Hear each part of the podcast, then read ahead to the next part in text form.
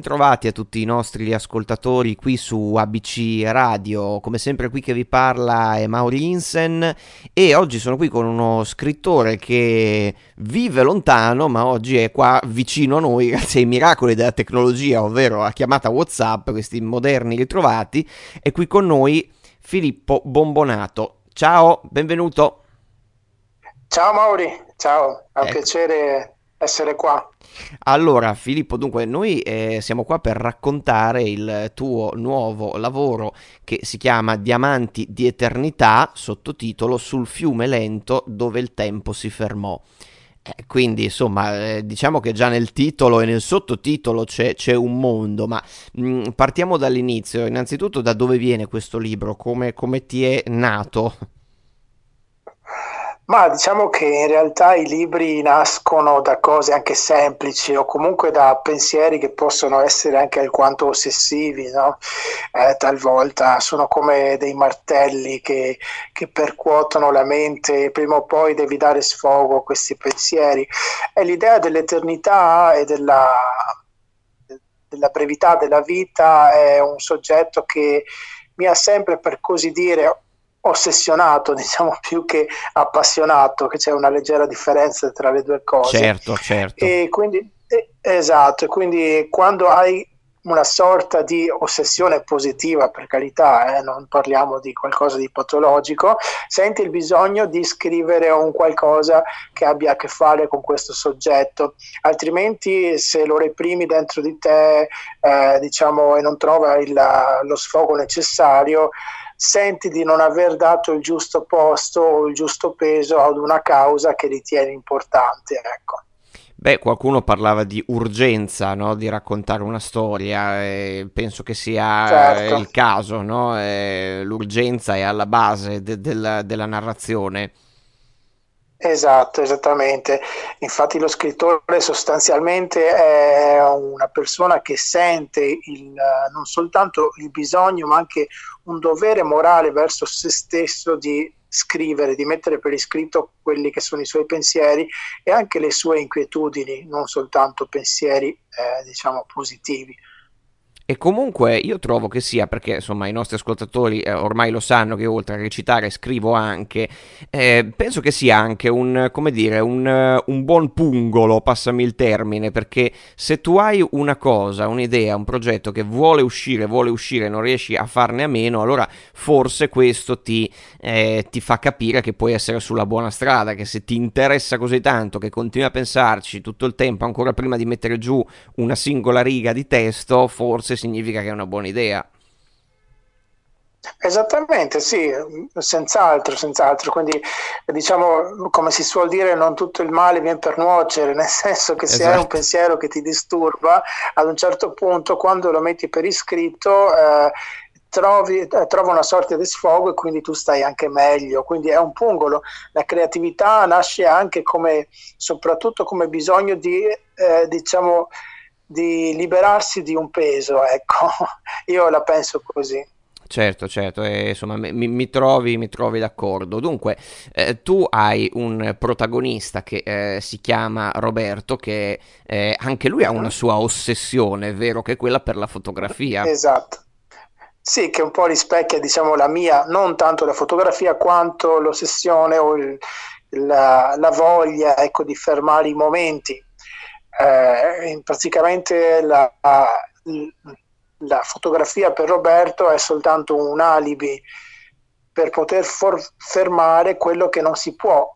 Ecco, e sappiamo che il tempo scorre e tanti vorrebbero avere la macchina del tempo, forse tutti quanti, e, però non è possibile, non, è, non, solo non è acquistabile, ma non esiste proprio. Eh, non ancora, ecco, chi, lo modo, chi lo sa.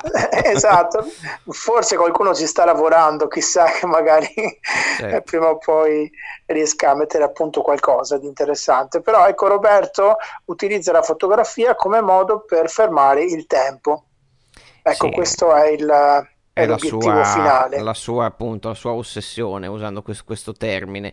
Certo, e, sì. e, quindi è appunto il diamante di eternità, appunto i diamanti di eternità a cui fa riferimento il titolo sono appunto questi, eh, io immagino che siano, poi mi dirai esattamente qual è, però io l'ho interpretata appunto come mh, mm, eh, una, mm, una, una, riflessione anche su quello che è la nostra presenza no? qui sulla Terra, perché eh, ci sono questi piccoli, piccoli momenti e poi, e poi c'è tutto il resto.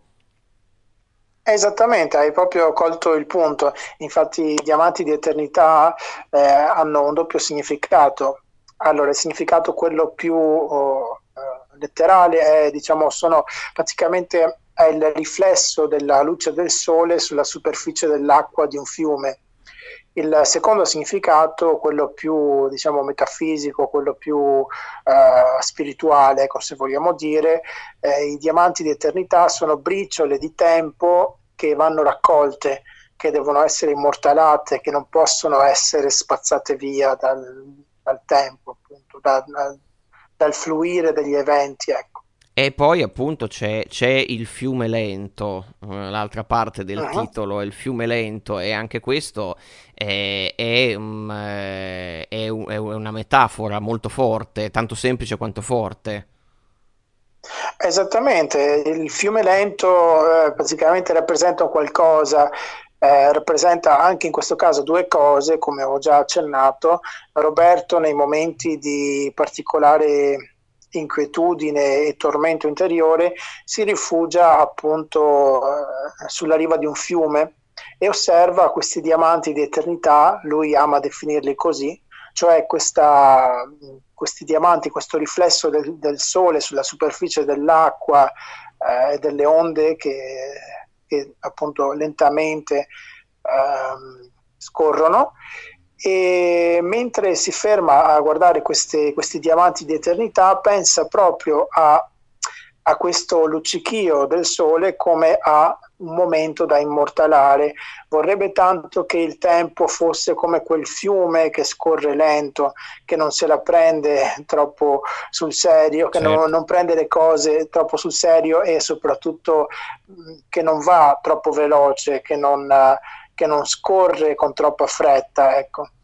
Beh, certo, certo, ma senti, visto che questo personaggio è, è molto forte, no? È molto sfaccettato, allora ti domando, tu sì. come, come, lavori sui personaggi? Perché è una cosa che fanno gli scrittori, ma facciamo anche noi attori, no? L'osservazione, prendere un, nel nostro no. caso una voce, una camminata, una postura. Eh, tu invece come, come ci lavori su, sui tuoi personaggi? Ma diciamo che ci sono molti approcci alla scrittura, ecco, come saprai anche tu, ecco, ci sono gli scrittori un po' più eh, organizzati che scrivono una scaletta, buttano giù una scaletta e organizzano quasi l'intero romanzo eh, in base ad eventi. Eh, presente, eh, presente, eccolo. eccolo, eccolo, lì, eccolo, eccolo, lì. eccolo, assolutamente.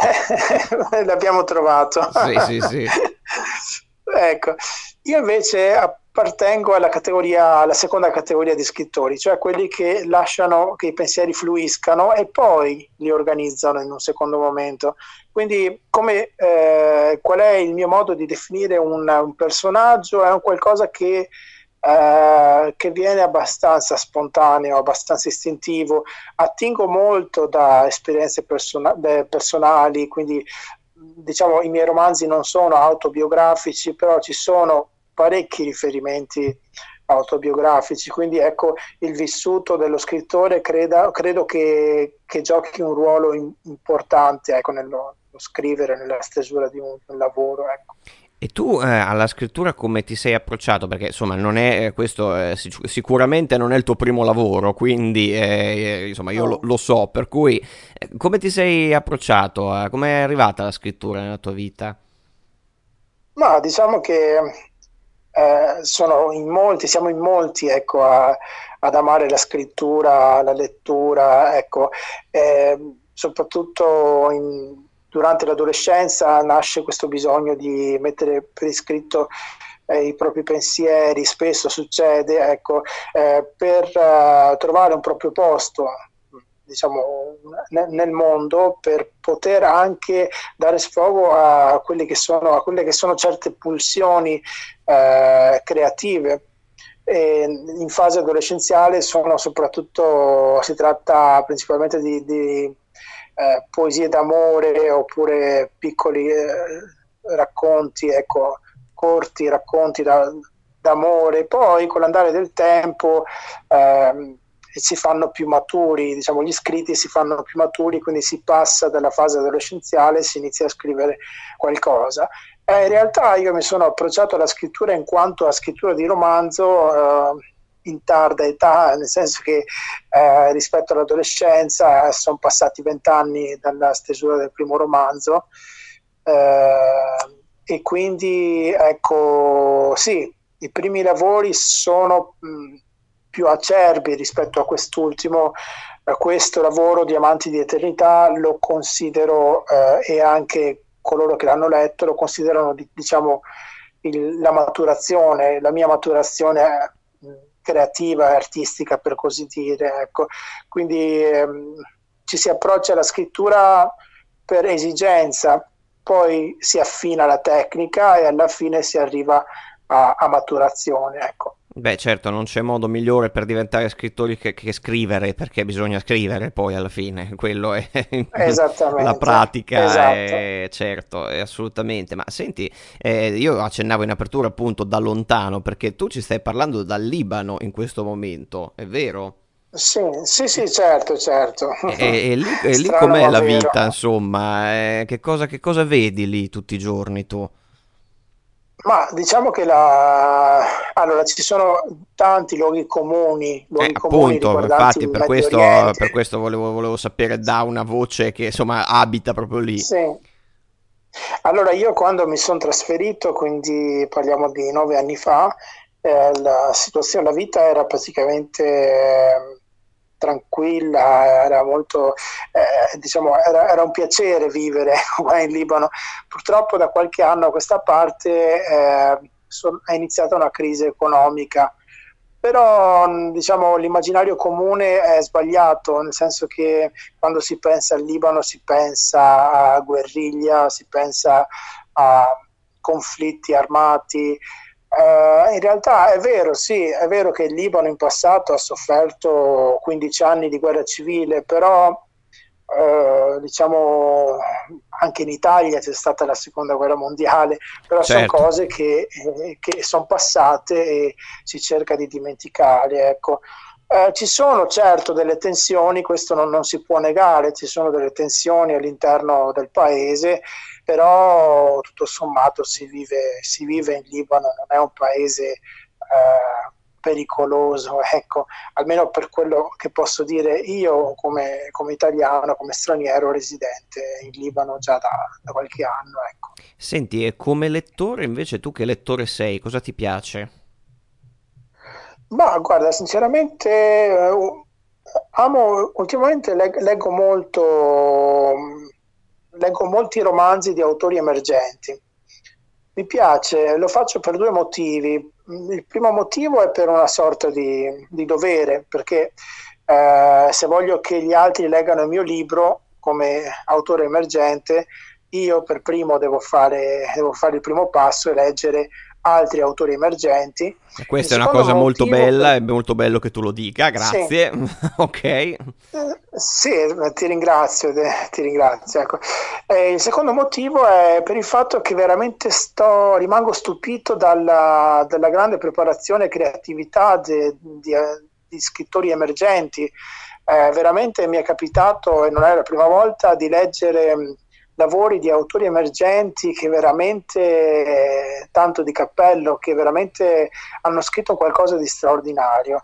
E per me è un grande piacere, significa che si dovrebbe dare più spazio in Italia agli autori emergenti, bisognerebbe dare più spazio, lo spazio che meritano e purtroppo questo non avviene, eh, sappiamo. si fa fatica Certo, ecco, certo. spesso uno scrittore emergente scrive e poi si accorge di non avere vendite, di non essere preso in considerazione e quindi abbandona la propria passione. Questa è una cosa molto triste perché veramente gli autori emergenti nella maggior parte dei casi hanno molto molto da dire e lo dicono molto bene, lo scrivono molto bene. Bene, e appunto concordando ovviamente con, con questa uh-huh. considerazione, noi vi ricordiamo eh, Filippo Bombonato, Diamanti di Eternità sul fiume lento dove il tempo si fermò, che trovate su Amazon e eh, noi siamo sempre ABC Radio, la radio che ti parla e ci trovate su www.abcradio.it dove potete riascoltare anche tutti i podcast delle nostre conversazioni e dei nostri programmi e non dimenticate anche di iscriverci al 342 332 Io sono Maurinsen e ringrazio tantissimo Filippo di essere stato qui con noi. Grazie a te, grazie a te davvero, è stato un piacere.